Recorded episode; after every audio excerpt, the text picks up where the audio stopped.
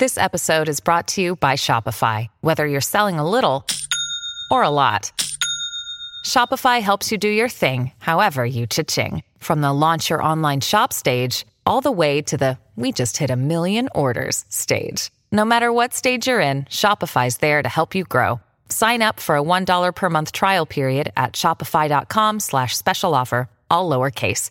That's shopify.com slash special offer. Want to learn how you can make smarter decisions with your money? Well, I've got the podcast for you. I'm Sean Pyles, and I host NerdWallet's Smart Money Podcast. Our show features our team of nerds, personal finance experts in credit cards, banking, investing, and more.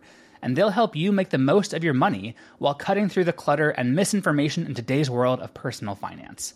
You'll get clarity on strategies to help you build your wealth, invest wisely, shop for financial products, and plan for major life events. Listen to NerdWallet's Smart Money Podcast wherever you get your podcasts. It began long ago.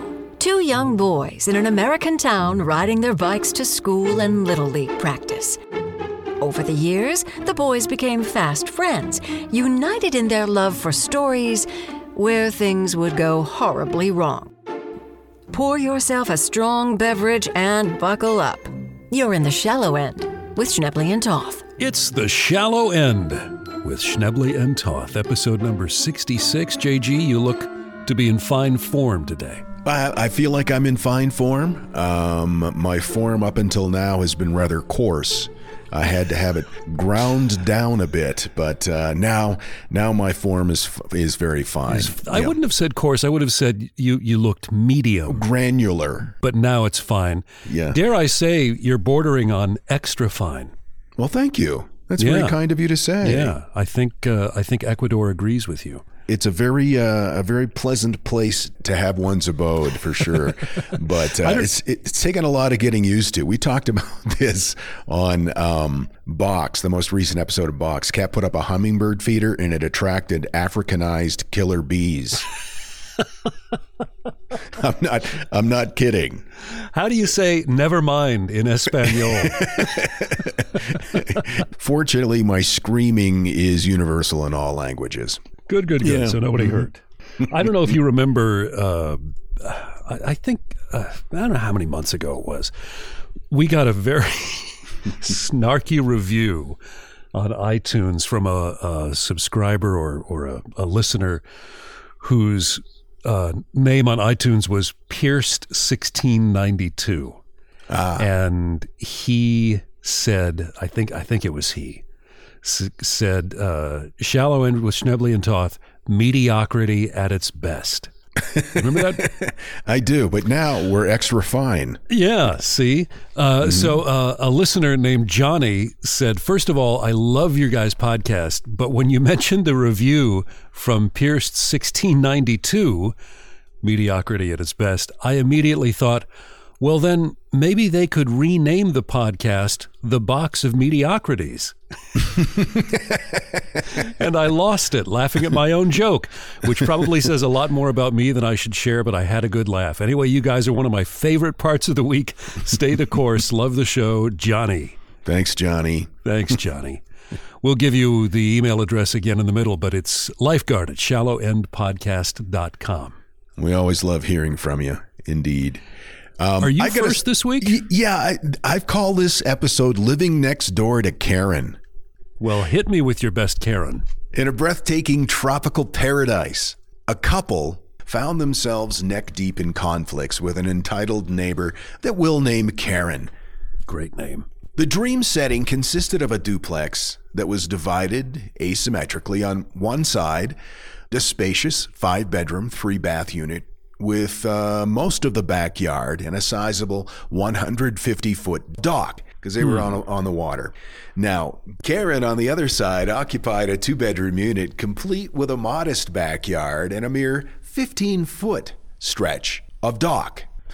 Now, historically, a shared backyard has been a peaceful communal space for all tenants. However, upon the couple's arrival, Karen took it upon herself to assume that she was entitled to shared privileges. Not only did she think the entire backyard was her domain, but she also expected to maintain the right indefinitely. Uh, Wow. Quote, she seemed to believe our backyard was some sort of communal space, even after we had moved in. Now, there were a series of confrontations. The most significant one came unannounced one serene afternoon. Uh, the couple was enjoying a tranquil moment out, out of doors uh, in their backyard when a large delivery truck rumbled in carrying a, a colossal blow up castle. now, understandably, they were a bit baffled. Uh, so they approached Karen only to be informed that it was for her child's birthday. Astonishingly, Karen had clarified that the event was for family and friends only. Uh, and so, even though they were setting up this bouncy castle on uh, the uh, people's property, In Karen their said, backyard. "Yeah, you can't come." Get out of your own backyard. I'm setting up a bounce house for a party. But the drama of the day had only just begun. In in the middle of the festivities, one guy that was there, and I guess he'd had a few too many, and he wandered into the couple's home, mistakenly assuming that it was Karen's domain. So he just wandered into their bathroom and uh, calmly peed. I guess that's better than nervously peeing. You know, I can't tell you how many times I've said that. Sure. So the homeowners pointed out the error to uh, Karen, and they didn't really expect the reaction they got. Karen went ballistic. She stormed into their home, her face mixed with well, a little bit of embarrassment, I think, but mostly anger. She accused the couple of intentionally sabotaging her party. she she shouted at them in their house, quote, how dare you make me look bad in front of my friends? Why couldn't you just spare one bathroom for one of my guests? Entitlement is strong in this oh, one. Hubris. My God. So the couple, understandably, taken aback. I would have been shocked. Yeah. But they held their ground. The homeowner recalled, quote, We were simply stating facts, yet she took it as a personal affront. We had to remind her that boundaries were essential even in shared living spaces. She said, We didn't deserve to have all of this space to just us. Even though, of course, they paid more rent than she did. of course. Yeah. The homeowner or the uh, renter went on to say, I told Karen to get the hell out of my house or I'd be calling the cops. And she finally left and the party wrapped up shortly after. The bouncy castle stayed up for a day or two, but the party wrapped up. Did the guy finish peeing in their uh, bathroom? I'm not sure if he finished peeing in the bathroom or the kitchen. Um, he he was he was quite inebriated by Yeah, by yeah, all of the facts that I'm seeing here. As it seemed, the divide grew more expansive with every passing interaction, and there seemed to be something every day. The tranquility of this quiet neighborhood, well, it had been anyway, was consistently now marred by petty conflicts and this ongoing battle for space and respect. What started out as a slight misunderstanding soon ballooned into an issue that uh, turned into a neighborhood rivalry Turned into a civil war. maybe not so civil. So so these guys, this couple, they were exasperated with the constant encroachments and feeling that their politeness was being taken advantage of, they decided to take definitive action. They uh, they put up a fence. They hoped Oh, a, a fence would serve as a clear boundary between their yard. That was a nervy thing to do. Put up a fence to mark the distinctive line between your two yards? Yep. Who the hell do they think they are? So the first fence posts were being driven into the ground in what would be the initial outline of the fence, and it became visible. A shrill outcry cut through the balmy tropical air. Uh, seeing the fence's construction as a direct insult, Karen rushed out of her house. Her face was red with anger. Witnesses say she started yelling and almost immediately demanding the construction be halted. The neighbor said she absolutely looked livid, gesticulating wildly and trying to shoo the workers away as if they were trespassing. On her property. But now it becomes even more baffling. Instead of trying to negotiate or reason with people, Karen, in her heightened state of fury, pulled out her phone and dialed 911. There you go. As sirens wailed in the distance and police cars pulled up, the couple braced themselves for a prolonged uh, confrontation, yet what ensued was surprisingly brief and amusing for all, except for, for Karen. The uh, the cops, after listening to her impassioned tirade and then counter checking with the homeowners and the property documents that were provided, the the officers quickly determined that uh, the couple was well within their rights and uh, told Karen to stop calling 911 unless it was an emergency. That seems like such a fair request. Like you really shouldn't have to explain how that works to people, right? Well, one would assume. Now comes Act Two. Her boyfriend, who we'll call Billy Bob. There we go. With the fence standing tall, the couple might have believed that they'd seen the end of their troubles, but little did they know that Billy Bob, Karen's equally uh, disrespectful boyfriend, was uh, was now going to get involved. He was a man of imposing stature, with a penchant for causing mischief, and he wasted no time by making his presence felt. For starters, he would just throw his cigarette butts over the fence. Very and, nice. And then empty beer cans and other assorted debris, old tires, and pretty soon he was just emptying his garbage pail over the uh, over the fence. Oh my, my God. But the garbage was just the overture. Billy Bob's most daring act involved the couple's dock space. Now, they didn't have a boat, so they had rented the dock space to another neighbor. So Billy Bob, along with Karen, went over to the third neighbor's house, masquerading as the rightful couple and told them that their lease would not be uh, honored and to get the boat out of there. And then Billy Bob put his 30 foot fishing boat at the dock instead. Now, it actually may have gone unnoticed if it hadn't been for uh, a nasty comment online about the couple reneging on their uh, agreement to lease the dock. Pretty soon they understood what was going on. They took legal action.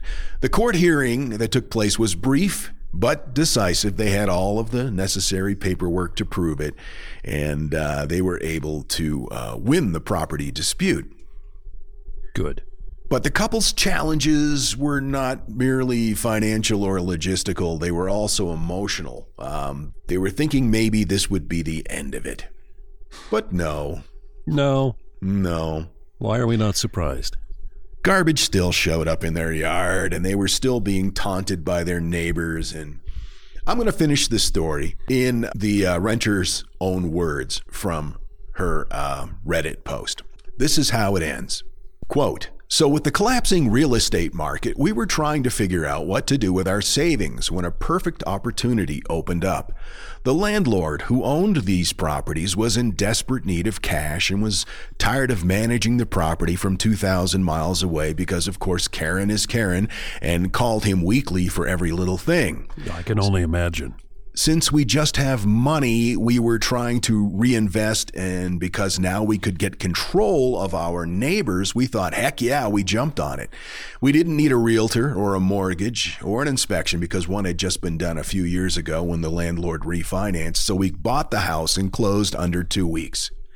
Karen was aware of a change of ownership, but as we registered the property under an LLC, she didn't know who until eight days ago. this is delicious. I went over to Karen's house and knocked on the door. Karen answered with a stern, What do you want? I smiled and handed her our landlord information and sweetly reminded her rent was due on Friday. But she could just hand the check over now if it was easier. I've always heard descriptions of people's faces turning white, but this was the first time I actually saw it. I told Karen we were honoring her lease until the end of July, but afterwards, she had better make plans to move because we intend to remodel it before the next tenants move in. Bye, bitch. End of quote. And And so, in, in the heart of this tropical paradise, where one might expect serene sunsets and tranquil waves, there thrived a sitcom worthy neighborly feud. But as the dust did settle, the couple realized that they had unwittingly become the proud owners of not just a home, but also well, an anthology of outrageous tales that they would they would recount for years, and uh, that's certainly a good one. Story Poor comes, Karen, Karen, oh Karen, and Billy Bob. What what what's to become of him? I'm impressed with Billy Bob uh, having a 30 foot boat. Yeah, he must have stolen it. Probably stolen. Yeah. Yeah. This story comes from a uh, an alleged true an alleged true account posted in January of 2019 on Reddit by unique username 504. and it was then picked up and uh, posted on ranker.com. Nice.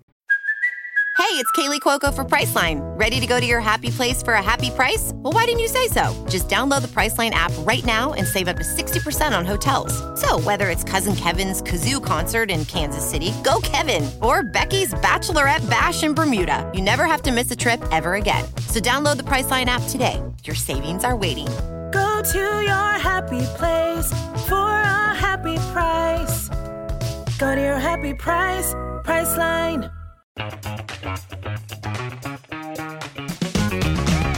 Hey there, I'm Dylan Lewis, one of the hosts of Motley Fool Money.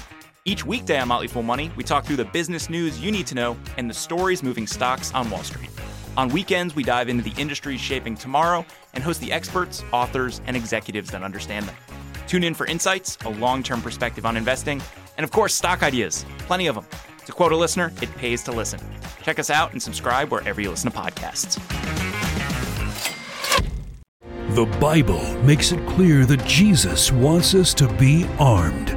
In the Gospel of Luke, chapter 22, verse 36, Jesus says, If you don't have a sword, sell your cloak and buy one. That's good enough for us. We're Christ is King Guns and Ammo, the Christian owned store for all your self defense needs.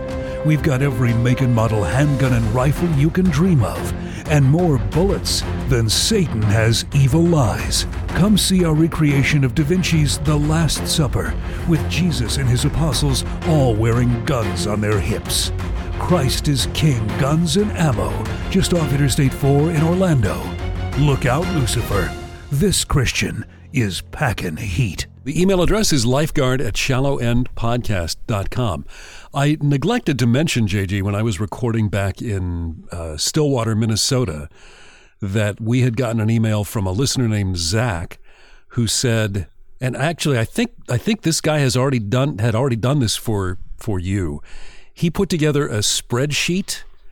With, yeah, uh, Zach. Yeah. yeah. Well, he, God bless Zach, he not only updated the box of oddities spreadsheet, but he created a second spreadsheet with shallow end topics. Bless your heart, Zach. Zach, dude, you get it done.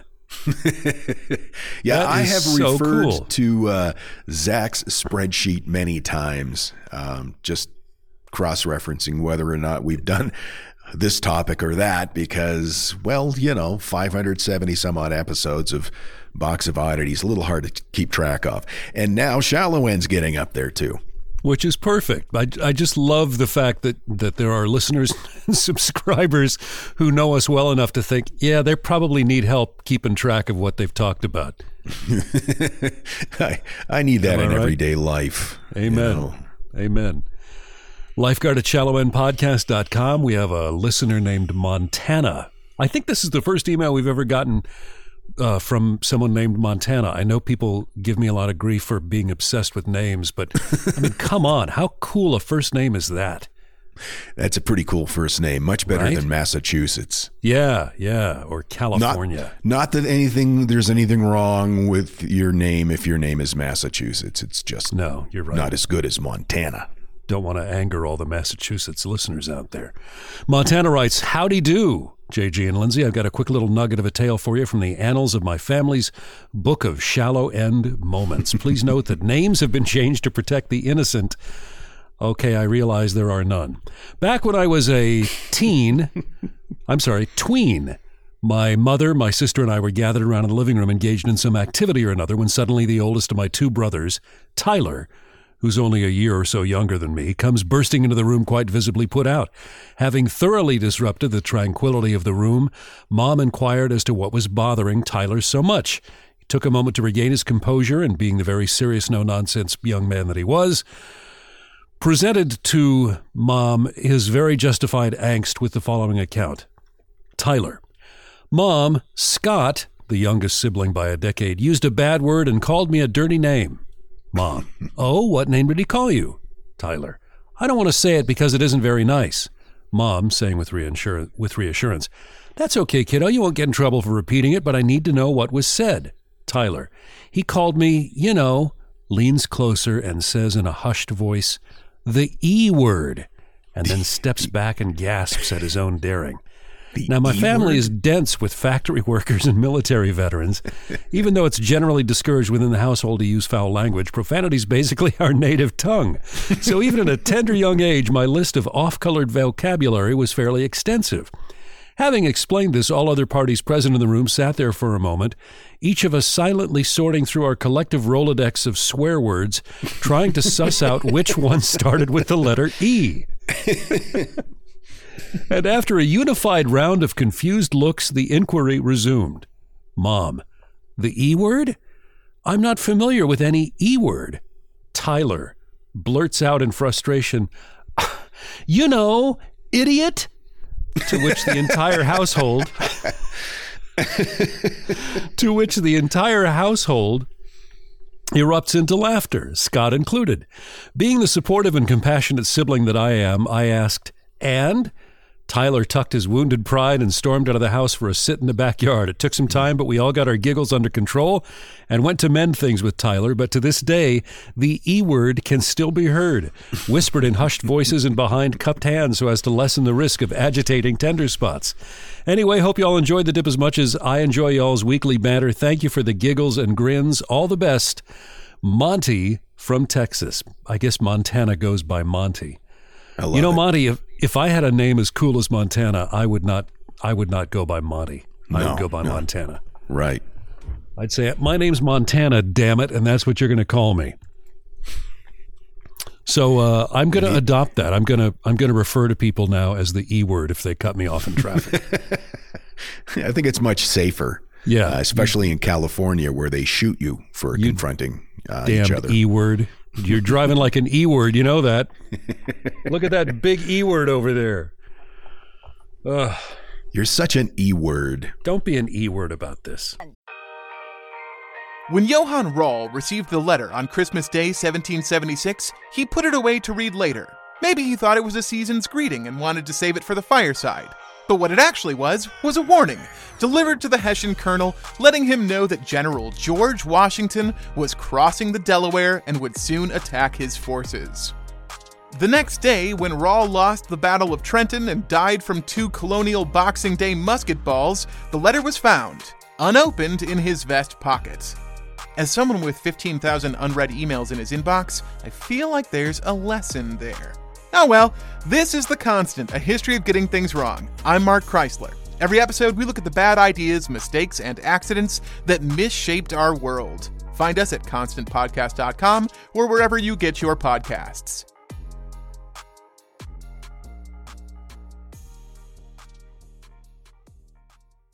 What do you get when you take two childhood friends with a passion for unexplored history and a whole lot of booze? You get the goofiest game in history, Queen's Podcast. Hi, I'm Nathan. And I'm Katie, and we're the host of Queen's Podcast. Join us while we spill the tea on women from history. We get into all kinds of stories here, like biographies of lesser known figures. For instance, Saida Al-Hura, powerful pirate queen. To the stories you might already know, like Marie Antoinette or Cleopatra, but with a fun twist. Each queen is paired with a cocktail that'll totally get you in the mood to hear fun, juicy, and dramatic stories from history. Because history is so much more than just dudes on a battlefield, and we believe that the female perspective and roles are just as deserving of their time in the spotlight. Right, so come get to know these queens. Find us wherever you get your podcasts. Cheers! You're in the shallow end. with Schnebley and Toth. My story, JG, is from a, a listener uh, who goes by the name of Rebel. I mean, are, are we swimming in cool names today or what? Hey guys, just started the podcast and love it. Just listen to Shallow End number 18 where Jethro navigates a 38 foot RV through New York City and had to drive under an overpass and cleared it by maybe three feet. No, I cleared it by maybe three inches. It I'm was- sorry. He says three inches. Three yeah, inches. Yeah, it was my bad. it was dangerously close. And of course, my instinct was, well, I should speed up. You know, That's, I think, what 99% of most males behind the wheel. maybe the bridge won't notice me. Yeah, if I if I just go fast enough, the laws of physics will no longer apply and I'll magically glide under. Well, that led Rebel to send this story about that very phenomenon of semi trucks or trucks or RVs or any large vehicle passing underneath um, overpasses. Now, every time I've been on a highway and I see that happen, and I always wonder, for example, if I were sitting on top of, like laying flat on top of a tractor trailer, uh, trailer, you know, with with my head to the side, would I would I be small enough to pass underneath without getting squished like a like a bug? These are these are the kind of things that go through my mind on really long car rides too. Yeah, yeah. I frequently have to make the godforsaken drive from California to southern Arizona. And you know that that is a mind numbing eight hour slog. Mm-hmm. And somewhere around Buckeye, Arizona, I start to think, I wonder if I could survive passing underneath that underneath that over overbrig overhang. Mm. Anyway, it always surprises me how frequently they barely clear it, but they do. Now, this story's a bit different as far as shallow end moments go, and it took me a second to realize why, and then it and then it hit me. Most of the stories that you and I tell are about a single person, sometimes maybe two or three, who make really bad decisions. Mm-hmm. This one is different because this one is about 178 different people, all of whom made the exact same shallow end decision. 178 people. Okay. Think about this. This is even after a city tried to make it harder to make that same mistake. This takes place outside downtown Durham, North Carolina. And it's a well known bridge. It was actually built back in 1940. It's called the Gregson Street Bridge. And it's located, like this matters, uh, at Peabody Street. And what it does is it lift, lifts train tracks over the roadway. Now, in researching this story, I learned that the federal government actually recommends that bridges on public roads should have a clearance of at least 14 feet. And I never knew that. Hmm. But when this railroad trestle was built in 1940, there were no standards for minimum clearance. And they built this this overpass, this bridge, to be only 11 feet 8 inches. Oh my God. My RV would not have made it. No, it wouldn't have. that. It- No. It wouldn't have. And more about that in a second. But trucks so often have crashed into this bridge that even though its official name is the Gregson Street Bridge, it has gotten some nicknames like the 11 foot 8 bridge, also called Can Opener Bridge, or the Gregson Street Guillotine. I love that one. That's now great. for for years trucks that have been damaged trying to clear that bridge have ignored warning signs and it's just continued to gain more and more notoriety due to the low low clearance and th- these these overheight trucks just continue one after another to slam into the top of that of that bridge because the drivers ignored all the flashings and and other warnings that the city set up to say to people well in advance, "Hey, you're approaching a bridge that you're not going to fit. You need to you need to make a, a right or left turn here." Well, there's a guy named uh, Jurgen Henn. He's a, he's a resident of Durham, and his office was across the street from this from this bridge. and he actually witnessed crash after crash after crash, and even set up a camera. This is back in April of 2008. He set up a video camera to begin recording all of these crashes and he set up a, a website called 11foot8.com. and on this channel, you can actually see videos, uh, one after the other, of all the crashes that have occurred. Now, keep in mind, uh, these crashes occurred way before 2008. That's only when he set up the camera. Right, but right. It just continued to happen over and over and over again. Now, more than one person said, well, what if we just raise the damn thing? right? I mean, isn't that isn't that mm. just the logical logical way to solve this? But people in charge because you have you have a railroad North Carolina Railroad that that has a say in this. You've got the state because there's a state highway adj- adjacent to this. You've got the city because the street is is the responsibility of the city. Mm. The railroad said, "Well, we can't raise it because that would mean raising the tracks in both directions for miles to adjust for that incline." And the North Carolina Railroad said, "We don't want to pay for that." So they said to the city, well, let's just dig down deeper mm. into the street. But the city said, well, you can't lower that because there's this major sewer line that runs only four feet under the street. So we can't really dig down.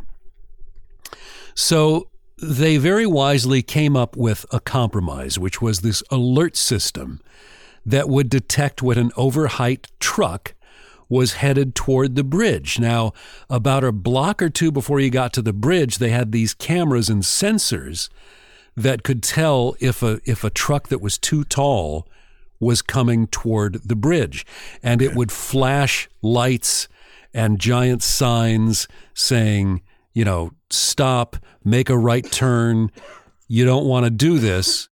But drivers either didn't pay attention or they just didn't take it seriously and they would crash into, into the bridge. so the railroad, who actually owns the bridge, ended up installing this huge heavy steel crash beam in front of the bridge. And the idea was well, this beam is going to take the brunt of the impact and it's going to protect the actual, you know, structural integrity right. of, the, of the train trestle. But and that was going to be one of my questions, Linz. If this bridge had been hit 178 times that we know of, right, and is still standing. That they, they knew how to make a bridge back in the 1940s. Boy, I'll say everything. Everything was built. You know, that was probably American steel. Oh yes, but yeah, this beam that they that they put in was actually hit so often that it had to re- be replaced at least once.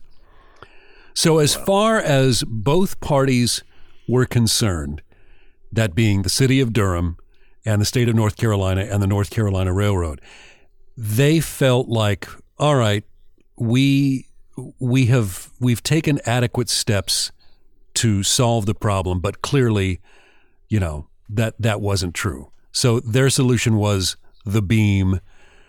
The city had posted these low clearance signs that were actually started three blocks before you got there. So ample time for warning, but it kept happening over and over again.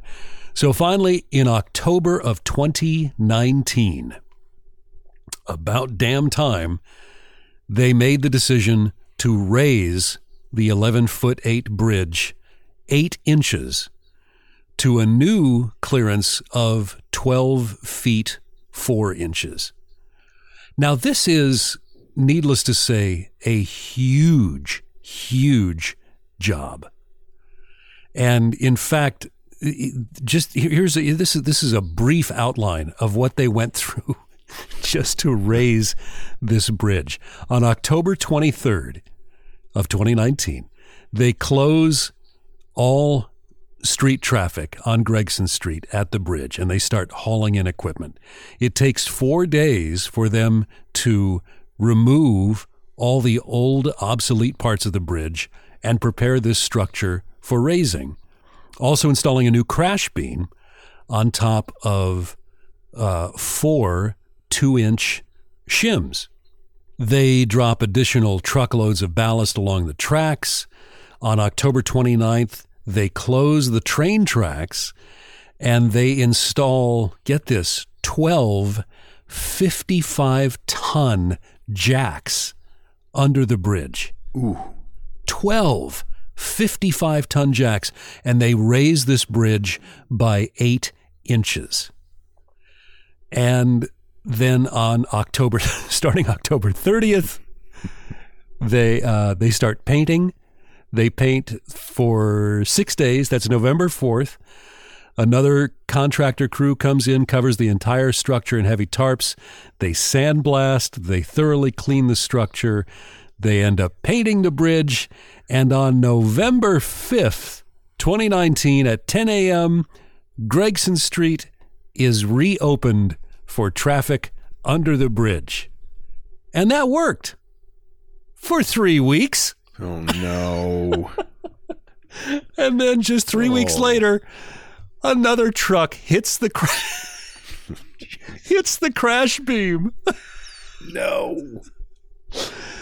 Now, in fairness, things did improve slightly because there were fewer crashers than before it was lifted. But just in fact, uh, this year alone, the second crash of this year at the 11 foot 8 bridge, which is now 12 foot 4, was on July 6th. A box no. truck driver ignores the warning signs and hits the crash beam of Can Opener Bridge. And that was the 178th crash since 2008. Now, since that was July 6th and we're in we're comfortably in September, it wouldn't surprise me if if a third crash has has since happened. But it turned it turned this this whole thing actually into a cottage industry. You remember I mentioned this guy who had his camera across the across the street. Yes. What he ended up do, doing was, you know, he would hear this crash and it would send this field of debris all over the road. Well, he would run out and he would start picking up this debris. And it was it was something that he called crash art. And he put it on the website up for sale and this stuff would sell out. Wow. If you can believe it. Now, he ended up moving his offices. So the debris was no longer being collected and for sale. And if you go to that website, you can click on purchase and it says, sadly, you're. Jurgen's office is no longer across the street from the can opener. He is no longer able to dash out and grab the still warm pieces of crash art from the road. All we have are the remaining vintage pieces from his old office and the rare new arrivals that escape the crash cleanup. For better or worse, it's not like the old days. We apologize if you're visiting this webpage when there are no pieces for sale. Aww. Crash art. I love that. Yeah, Can Opener Bridge. Got this from YouTube, Wikipedia, and the site 11foot8.com. Check out the site. It's the number 11, F O O T, and then the number 8, 11foot8.com. What an amazing story. Um, but 178 like, people making the same stupid decision. That's a first on the shallow end. Yeah, that's crazy. It seems to me like the most obvious uh, solution was overlooked. So they think we'll, we'll, put a crash beam up, and they make it out of reinforced steel. Um, they should have made it out of one of those giant Acme rubber bands. there you go. Very, very wily coyote. Just a big yeah. boing, boing, boing back. Boing, yeah. Makes I'm sense to it. me. I love that idea. So our thanks to Rebel for sending that uh, that in, and uh, Again, lifeguard at shallowendpodcast.com. We look forward to getting your emails, your stories, your story suggestions, your own shallow end moments where you take a dip in the pool. We always love to hear from that. Um, we have teased this before, but we now actually have a date in October, and I'm going to wait one more week before we release the date because I want to make sure it's really going to happen. Uh-huh. But Yes. uh, next week, JG and I are going to reveal the name and the uh, the deets, as the kids say, behind the third podcast joining the Box of Oddities family of fine podcast entertainment. We're excited about this one. Um, unlike uh, the box of oddities in the shallow end, uh, this one will probably do pretty well. This one's actually professionally done and, and very entertaining. Uh, we'll let I think know. it's I think it's the the uh, you know three is a magic number. yeah, The, that's what they say. the third try is always the, is always the best. hmm hmm Yeah. That's what they say. With any luck, um, you and I can retire next year when this third podcast just skyrockets, and well, that's the plan, my friend. Nancy and I will move to Cuenca and uh, buy uh, buy something on a beach. Yeah, I just picture don't, don't put any hummingbird feeders out. no, no hummingbird feeders. I can only imagine what uh, what Africanized bees would do to my little drink with the umbrella in it. Oh, And just destroy it. I don't think it's I don't think it would be pretty. we appreciate you hanging out. listening as always. Yeah, thanks for hanging out with us, and we will uh, we will see you next time. In the meantime, don't forget to continue to make good choices. Your life may depend on it. So concludes another episode of The Shallow End with Schnebley and Toff. We thank you for listening. Oh, be a dear, would you? Please subscribe to this podcast, give these boys a five star rating, and think of something nice to say, even if you have to make something up. And visit us online at shallowendpodcast.com. Okay, gotta go. Hello, everyone. Stakuyi here, And I'm Gabby. and we are the hosts of History of Everything, a podcast which you can probably guess by the name is, well, I mean, it's about everything. Do you want to know why people thought potatoes were evil and would give you syphilis? Are you curious about all the stories of the terrible and stupid ways that people have kicked the bucket over the years? Do you want to hear tales about all of the different badasses of history and the lives that they had brought to life? Well, if so, then look no further. History of Everything is just the right podcast for you. It's available on Spotify, Pandora, and anywhere else that you get your podcast from. Join us for some fun and just see how weird and wacky history can be.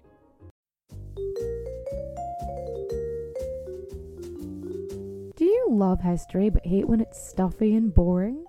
Well, look no further and join me, Katie Charlwood, your friendly neighborhood social scientist and reader of books, as I delve into unsolved historical mysteries, murders by gaslight, and of course, women who have been misrepresented through all time. On Who Did What Now, the history podcast that's not your history class. Listen wherever you get your podcasts.